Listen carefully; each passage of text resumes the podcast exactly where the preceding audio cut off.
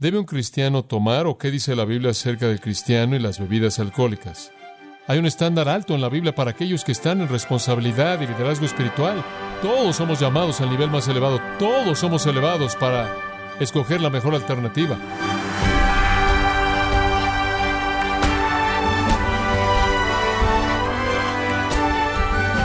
Queremos darle la bienvenida a este su programa Gracias a vosotros con el pastor John MacArthur. Le saluda su anfitrión Miguel Contreras para comentarle que se dice que cuando el vino controla se va la inteligencia. Podemos decir que la Biblia enseña que cuando el vino controla al individuo, el Espíritu Santo no actúa o no controla a la persona. Le invito a considerarlo hoy cuando John MacArthur continúa con su estudio titulado Viviendo en el Espíritu, aquí en gracia a vosotros. ¿Debe un cristiano tomar o qué dice la Biblia acerca del cristiano y las bebidas alcohólicas? Este es un asunto muy importante. Entonces, si la palabra de Dios tiene algo que decir, entonces hay una audiencia amplia de personas allá afuera que debe estar escuchando. Ahora, le dijimos que habrían ocho principios o puntos de evaluación que necesitamos cubrir para llegar a una respuesta. Entonces preguntamos, ¿es lo mismo? No. ¿Es necesario? No. ¿Es la mejor alternativa? Bueno, quizás no. Quizás la mejor alternativa es estar con aquellos que se apartaron en el Antiguo Testamento y en el Nuevo y en la Iglesia en la actualidad, aquellos que guían. Hagamos una cuarta pregunta. Si vamos a tomar bebidas alcohólicas, debemos enfrentar la pregunta, ¿forma un hábito? ¿Forma un hábito? Ahora, esto es algo difícil porque muchas cosas forman hábitos. Dice usted, me pongo la calceta en mi pie izquierdo cada día antes de mi pie derecho. Eso es algo que forma un hábito. Lo he estado haciendo por mucho tiempo, pero no me lastima. Bueno, implícita en la idea de formar hábitos, ¿es un hábito que crea una respuesta negativa? Esto nos lleva a 1 Corintios 6:12. Todas las cosas me son lícitas, todas las cosas me son lícitas, pero no todo me conviene.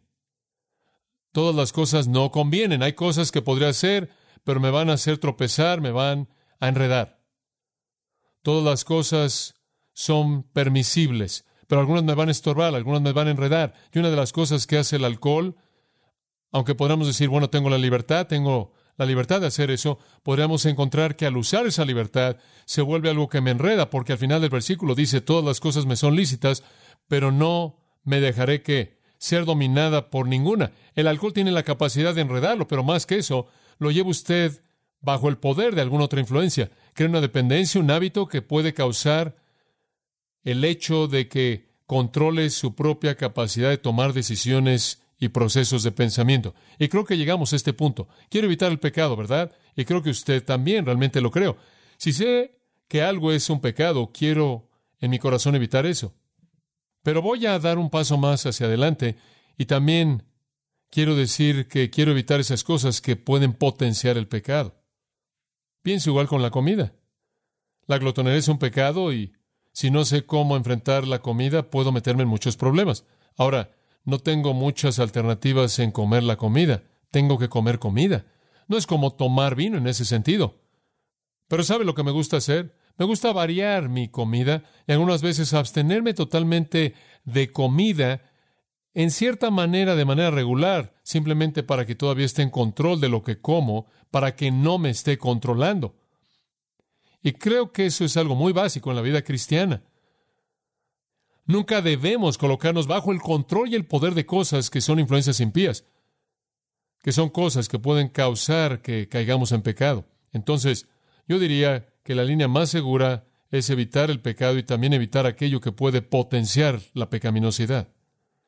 La gente en el Instituto de Alcohol dice que el alcohol forma hábitos porque tiene una capacidad de atacar el cerebro y crear esa dependencia y todos sabemos eso. Ahora, algunas personas lo pueden hacer y no se vuelve un hábito, pero tiene ese potencial. Puede volverse un hábito. Entonces, tenemos que hacer la pregunta, ¿forma un hábito, bueno, sí, puede serlo, puede formar un hábito, puede crear una dependencia y puede llevarnos bajo su poder, de tal manera que hacemos cosas y decimos cosas y pensamos cosas que no son nuestros propios pensamientos, sino que son inducidos dentro de nosotros por el poder y la presencia del alcohol.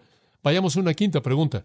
Si entonces forma un hábito, también es potencialmente destructivo? Si forma un hábito o potencialmente forma un hábito, ¿puede volverse destructivo? Y la respuesta a eso es sí. Tengo una carta aquí en mi mano de una querida joven en nuestra iglesia y no voy a tomar el tiempo para leer la carta entera esta mañana, excepto para decir que el contenido de la carta, le voy a dar un pequeño pensamiento aquí brevemente. Mi madre, el 15 de agosto de 1978, murió en el Hospital General en terapia intensiva por un paro cardíaco y, e insuficiencia respiratoria. Ella tenía esclerosis del hígado, presión alta, riñones dañados y de mi propio diagnóstico un corazón quebrantado. Es innecesario decir que mi querida madre era una alcohólica. Ella había sido una alcohólica desde el final de sus veintes hasta que ella murió a los sesenta y seis. Cuando entregué mi vida a Cristo de manera natural, tenía una preocupación profunda por la salvación de mi madre. Le compartí el Evangelio muchas veces y ella dijo que Dios no podía ayudarla porque ella era una persona terrible. Yo le decía que Dios la amaba sin importar lo que ella era o es ahora, pero le parecía no tener esperanza a ella. Cuando hablaba por el teléfono o de otra manera, algunas veces ella me pedía que orara por ella. Ella también leía la Biblia de vez en cuando y estaba buscando a Dios. Sus últimos días fueron pasados en un hotel en Los Ángeles en donde ella fue golpeada una vez y más de una vez robada. Un día ella fue llevada al hospital por un ataque de asma y cuando llamé al hospital me dijeron que estaba en un coma. Ella tuvo dos paros cardíacos y un ataque al corazón. Bueno, en el coma no había manera de que ella buscara a Jesús. Entonces le pedí a todos mis amigos, incluyendo al grupo de oración de emergencia de Grace que orara porque ella saliera del coma. Al día siguiente ella salió del coma, ella tenía un respirador en su boca para que pudiera respirar por ella y tenía una máquina monitoreando el corazón, algún tipo de máquina para los riñones en ella. Era terrible. Me quedé con ella y oré la mayor parte del día y compartí con ella el amor de Dios y el regalo de salvación. Ella estaba muy inquieta y no parecía siempre saber que yo estaba ahí. Ella procede a describir más de los factores médicos. Le pregunté si ella creía que Jesucristo era su Salvador y que Él murió por sus pecados y ella apretó mi mano y ella apretó mi mano. Después de eso, su pulso comenzó a descender y eventualmente llegó a 94 pulsaciones por minuto y se mantuvo en unas cuantas pulsaciones de eso todo el tiempo. Ella en ese punto Estuvo más tranquila y dos días después el corazón de mi mamá se detuvo y ella murió. El alcohol y el tipo de vida que va junto con ello y ser un alcohólica es lo que causó su muerte. Y sigue. No hay duda de que sabemos eso. No sé exactamente lo que pasó en el corazón de esa querida señora antes de que murió. Espero que ella expresó algo al apretar con su mano. ¿Usted no? Pero usted conoce los males del alcohol y usted sabe que es potencialmente destructivo. Pero quiero que vea Efesios 5:18 y no solo lo sepa desde el punto de vista de un testimonio, sino que lo sepa a partir del texto.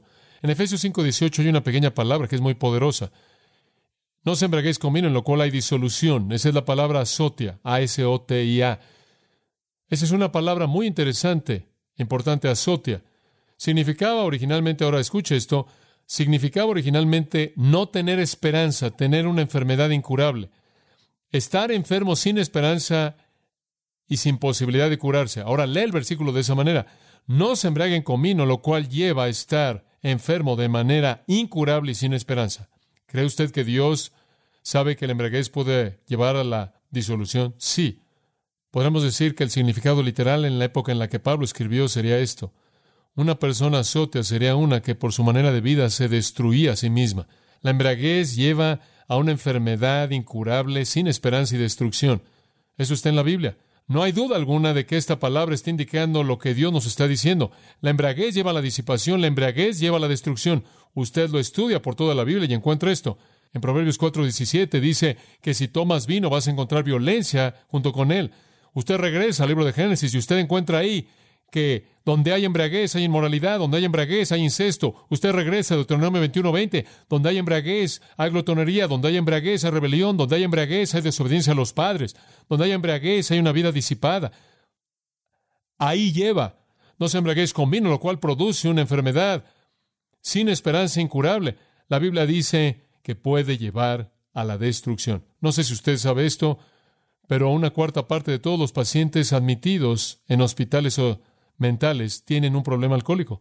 Simplemente destroza la mente y sabemos que físicamente produce esclerosis del hígado. El hígado obstruido causa que se inflame, inclusive causa que se inflamen las venas del esófago, de acuerdo con un reporte médico que leí. Además, usted probablemente sabe que el alcohol no solo mata a las personas que beben, sino que mata a muchas otras personas inocentes que simplemente están ahí al lado. El alcohol es algo mortal. Lleva al exceso, azotea.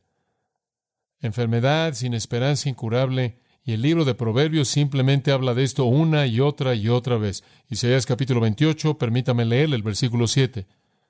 Dice, pero ellos también erraron, escuche, mediante el vino y mediante la bebida fuerte, y están fuera del camino, el sacerdote y el profeta han errado mediante bebida fuerte, han tragado el vino, se han desviado mediante la bebida fuerte, erraron en sus visiones, tropiezan en el juicio, sus mesas están llenas de vómito e inmundicia, de tal manera que no hay lugar limpio. Entonces, ¿quién quedó para enseñar conocimiento? ¿Quién quedó para hablar por Dios? Corrompió al sacerdocio, corrompió a los profetas. Esa es la razón, como puede ver, que Dios levantó a toda persona por encima de lo que él quería en el liderazgo. Esa es la razón por la que él elevó a esas personas, porque tenía el potencial de llevar a un grupo tambaleante, nauseabundo, vomitando de líderes sentados en torno a una mesa. Y entonces Dios lo elevó.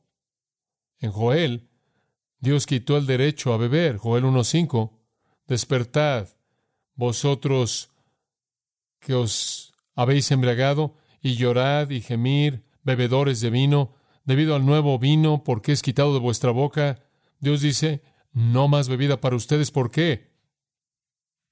Las langostas vinieron y las langostas destruyeron los cultivos. Y él dice, nunca van a volver a tomar otra bebida mientras vivan. La iniquidad de Efraín en Oseas capítulo 7 estaba ligada al vino. Amós escribe en varios lugares, capítulo 2, capítulo 4, capítulo 6, acerca de la disipación terrible que viene a partir de la embriaguez y el vino. Sabemos que puede llevar a eso, y entonces la pregunta viene que si puede llevar a eso, ¿por qué vamos a colocar frente a nosotros algo que puede llevar a aquello que no tenemos que llegar? Habacuc 2.15, hay de aquel que le da a su prójimo bebida, que coloca su piel de vino para él y lo hace que beba, para que podáis ver su desnudez. Vosotros estáis llenos de vergüenza, no de gloria. Beban también vosotros y que vuestra vergüenza venga sobre vosotros. La copa de la diestra de Jehová se volverá contra vosotros y el vómito vergonzoso será en vuestra gloria. Hombre, qué versículo. Usted hace eso y Dios va a escupir sobre usted. Dios va a hacer que usted beba de su copa de juicio. Usted hace que su prójimo beba, escuche, y Dios va a escupir sobre usted. Eso es serio. Entonces, es lo mismo, es necesario, es lo mejor, forma un hábito, es potencialmente destructivo. Número seis. Y vamos a cubrir las últimas tres rápidamente. ¿Es ofensivo para otros cristianos? Aquí está otro punto de evaluación. Usted tiene que preguntarse, si bebo va a ofender a otros cristianos, usted dice, tengo libertad. No quiero meterme en algún tipo de esclavitud legalista. Un hombre me dijo, puedo manejarlo, no sé por qué estás tan molesto. Simplemente me gusta una pequeña copa de escocés en la mañana y una pequeña copa en la noche ¿Puedo manejarlo? ¿No tiene efecto en mí? Yo digo, bueno, puedes manejarlo. Pero quizás alguien que te vea hacerlo no puede. Ahora escuche esto. En 1 Corintios capítulo 8, versículo 9 hay un principio general. Y después se vuelve muy específico en Romanos 14, pero en 1 Corintios 8, 9. Mirad, que esta libertad de vosotros se vuelva piedra de tropiezo para aquellos que son débiles. ¿Sabe una cosa? Se me han acercado padres y han dicho, ¿sabes una cosa? Solíamos beber y bebíamos hasta que nuestros hijos llegaron a ser jóvenes y después dejamos de beber porque vimos que vieron nuestro ejemplo y comenzaron a beber y no podían manejarlo. ¿Sabe una cosa? A muchos padres les ha pasado eso. Cuando la policía los llama y dicen, tenemos a su hijo aquí, estaba borracho, lo encontramos ahí tirado en la calle. Como puede ver, usted puede tener la libertad y usted puede tener la moderación y puede tener la madurez y la fortaleza, pero usted puede poner el ejemplo para alguien que no puede manejarlo como usted. Además, en el tiempo de Pablo, la embriaguez estaba asociada con la religión pagana. ¿Se acuerda de eso? Y cuando la gente se volvía cristiana, simplemente así como no quería comer la carne que se ofrecía a ídolos, muchos de ellos no querían tener nada que ver con la bebida. Y hombre, cuando se volvían cristianos, una de las cosas que hacían era dejar de tomar.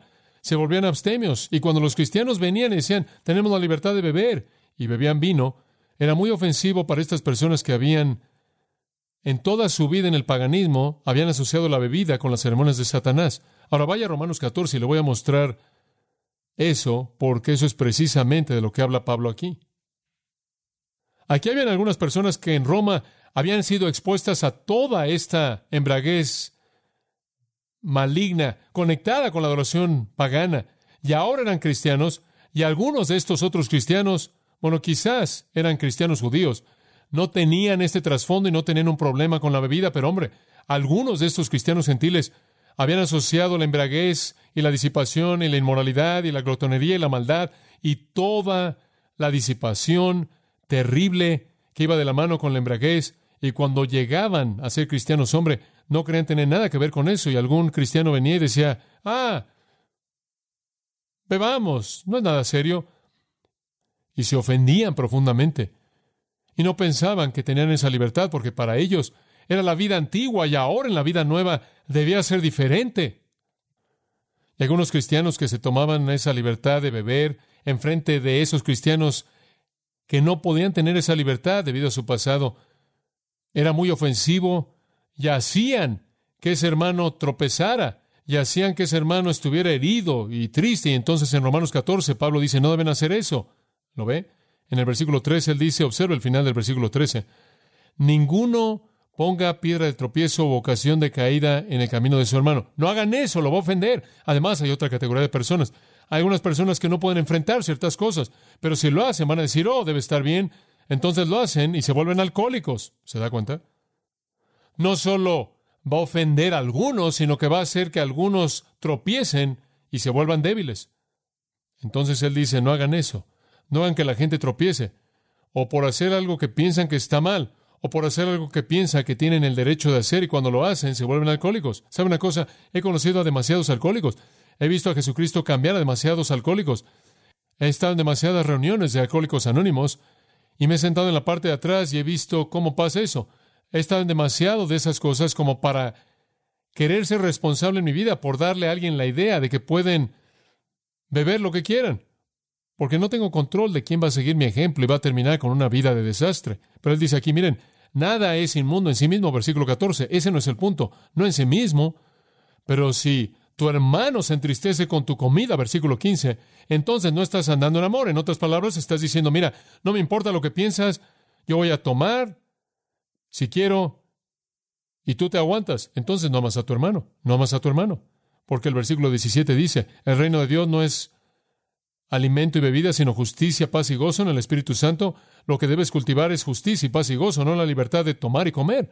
Entonces, versículo 19, sigamos las cosas que contribuyen a la paz y las cosas con las que podemos edificarnos unos a otros. Simplemente haga lo que va a edificar a alguien más, no lo que los va a derribar. No hagan lo que los haga tropezar, que los debilite, no los ofenda. Por el alimento, versículo 20, no destruyáis la obra de Dios. Todas las cosas, de hecho, son puros pero es malo para el hombre que come con ofensa. Podría estar bien tomar. No hay nada de malo con el vino en sí mismo, si está diluido de manera apropiada y no se apodera de tu razonamiento, pero si lo haces, va a hacer que alguien más se ofenda. Entonces el versículo 21 llama a la abstinencia total en ciertas situaciones. Está bien ni comer carne ni beber vino, no bebas en absoluto, si hace que tu hermano tropiece, se ofenda o se debilite. ¿Lo ve? Haz de un lado. Él aquí no está hablando de cualquier alimento, sino de carne ofrecida a ídolos. Entonces él está diciendo, no coman carne ofrecida a ídolos y no toman vino alguno si hace que alguien se ofenda o alguien tropiece. Dice usted, hombre, podrás vivir tu vida entera ajustándote a otras personas. Esa es la idea. Eso es lo que Dios quiere que usted haga. ¿Sabe una cosa? Hay personas que han salido de un trasfondo alcohólico y es una de las cosas más maravillosas en el mundo, que Jesucristo los ha librado. Es lo más emocionante en lo que pueden pensar que Cristo los ha librado y los ha salvado y los ha limpiado y les ha quitado ese pecado malo de alcoholismo y embriaguez Y para que un cristiano venga y en cierta manera exalte esa libertad en frente de ellos es muy ofensivo, por no decir nada de hacerlo y dejar que sus hijos lo vean o algún otro hermano más débil y caigan en un foso terrible, terrible. Permítame hacerle dos preguntas más rápidamente. ¿Va a dañar mi testimonio cristiano? Bueno, la gente dice, oh, tú sabes, si tomo, puedo alcanzar a personas. Si hago lo que ellos hacen, me van a aceptar. ¿Realmente va a ayudar su testimonio o por otro lado, lo va a dañar?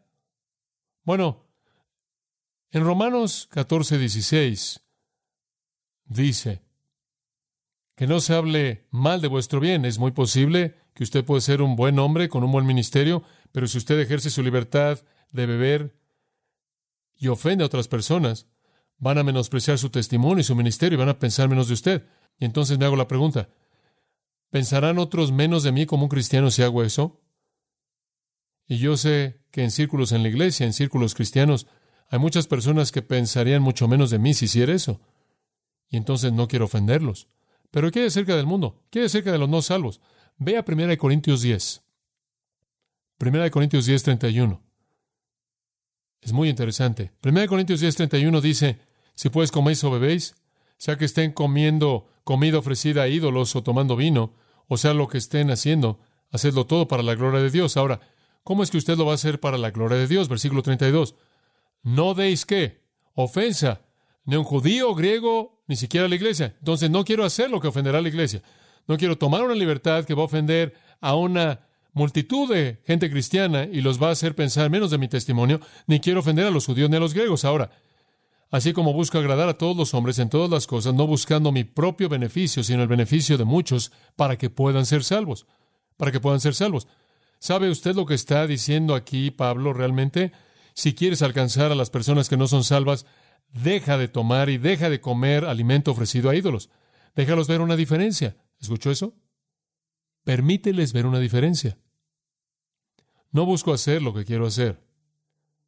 Puedo tener la libertad de hacer algo, pero tengo estándares. Uno, glorificar a Dios. Dos, no ofender absolutamente a nadie. Tres, asegurarme de que hago una diferencia para que la gente pueda ser salva, hacer una distinción. Y finalmente, si usted ha pasado los primeros siete puntos de evaluación, aquí está el número ocho. Hágase usted esta pregunta. ¿Realmente está seguro de que es correcto tomar? Digo, está totalmente seguro, porque si usted tiene alguna convicción en esto, debería enfrentar eso. Un hombre se me acercó la semana pasada y él dice, ¿sabes una cosa? Él dice, he tomado cerveza con los amigos. Él dice, ¿está mal eso? Yo dije, ¿qué piensas? Él dice, bueno, no creo que está mal, pero me molesta. Yo le dije, ¿te gusta ser molestado? No, no me gusta ser molestado. Él dijo, ¿sabes cómo dejar de ser molestado? Sí, no lo hagas. Sí, dice él. No creo que está mal, pero me molesta. ¿Sabe una cosa? Romanos 14:23 es un versículo útil en esa área. Y no tengo tiempo de entrar a toda la exégesis de esto, pero simplemente darle un vistazo. Dice esto, el que duda es condenado si come porque no come de fe y lo que no es de fe es pecado. Ahora, el panorama es este, muy bien.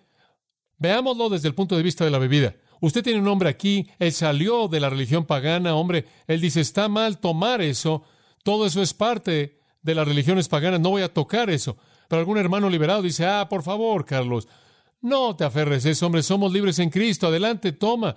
Pero él toma dudando, entonces lo que sucede es que ya está en esclavitud a su legalismo.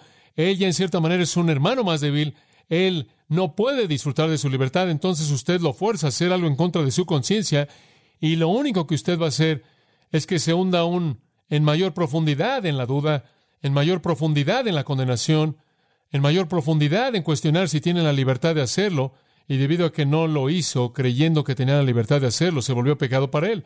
Porque si usted no puede hacer algo con una conciencia plenamente libre, creyendo con todo su corazón que es lo correcto, no lo haga porque lo que eso va a hacer es hacer que usted se hunda en mayor profundidad en la condenación y voy a añadir otra cosa.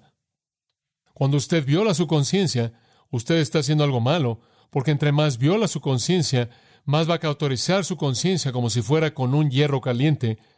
Y si usted continúa apilando ese tejido que ya no siente nada. Cuando Dios quiera realmente hacer que usted sienta un asunto sensible, usted no lo va a sentir. La conciencia es la herramienta mediante la cual Dios lo convence a usted de pecado. Y si usted viola la conciencia una y otra y otra vez y otra vez, lo que va a pasar es que cuando la necesite no va a estar ahí. Entonces hay algunos estándares que seguir y usted tiene que revisarse en esto y cubrirlos y hacerse las mismas preguntas que yo me hago. ¿Es lo mismo? ¿Es necesario? ¿Es lo mejor? ¿Forma un hábito? ¿Es potencialmente destructivo? ¿Es ofensivo para otros cristianos? ¿Daña mi testimonio? ¿Y estoy seguro de que es lo correcto? ¿Y puedo hacerlo totalmente creyendo en fe en Dios que esto es lo correcto? Y amados, todo esto simplemente es una dimensión de andar de manera circunspecta, no como necios, sino como sabios, redimiendo el tiempo porque los días son malos. Si usted quiere andar como un cristiano sabio, esta es una manera de trazar su curso. Tiene que enfrentar este asunto.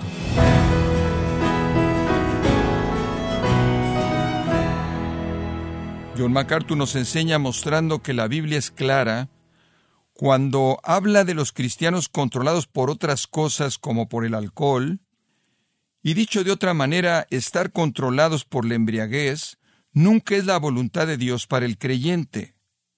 Estamos en la serie Viviendo en el Espíritu, aquí en gracia a vosotros. Y quiero recordarle, estimado oyente, que tenemos a su disposición la Biblia de Estudio MacArthur, esta Biblia comentada en la versión Reina Valera 1960 nos ayuda a entender pasajes difíciles con una teología general que incluye las notas de estudio y las notas personales del pastor John MacArthur. Puede adquirirla en nuestra página en gracia.org o en su librería cristiana más cercana. Y también le comento que puede descargar todos los sermones de esta serie Viviendo en el Espíritu, así como todos aquellos que he escuchado en días, semanas o meses anteriores, animándole también a leer artículos relevantes en nuestra sección de blogs en gracia.org. Si tiene alguna pregunta o desea conocer más de nuestro ministerio, como son todos los libros del pastor John MacArthur en español, o los sermones en CD que también usted puede adquirir, escríbanos y por favor mencione la estación de radio por medio de la cual usted nos escucha en gracia a vosotros. Es importante conocer no solo el país y ciudad de donde usted nos escucha, sino también la radio. Para quienes contactan nuestro ministerio por primera vez, pueden solicitar una copia del mensaje de promoción sin costo alguno, un mensaje por oyente únicamente. Si usted vive en los Estados Unidos o Puerto Rico, escríbanos a Gracia Vosotros, P.O. Box 4000, Panorama City, California 91412. O puede escribirnos a través del siguiente correo electrónico radio arroba y en nuestra oración que Dios haya obrado en su vida y hablado a su corazón, desafiándole y ministrándole por medio de la enseñanza de su palabra. Y tenga presente que sus oraciones son vitales y que puede ofrendar a gracia a vosotros yendo a nuestra página en gracia.org.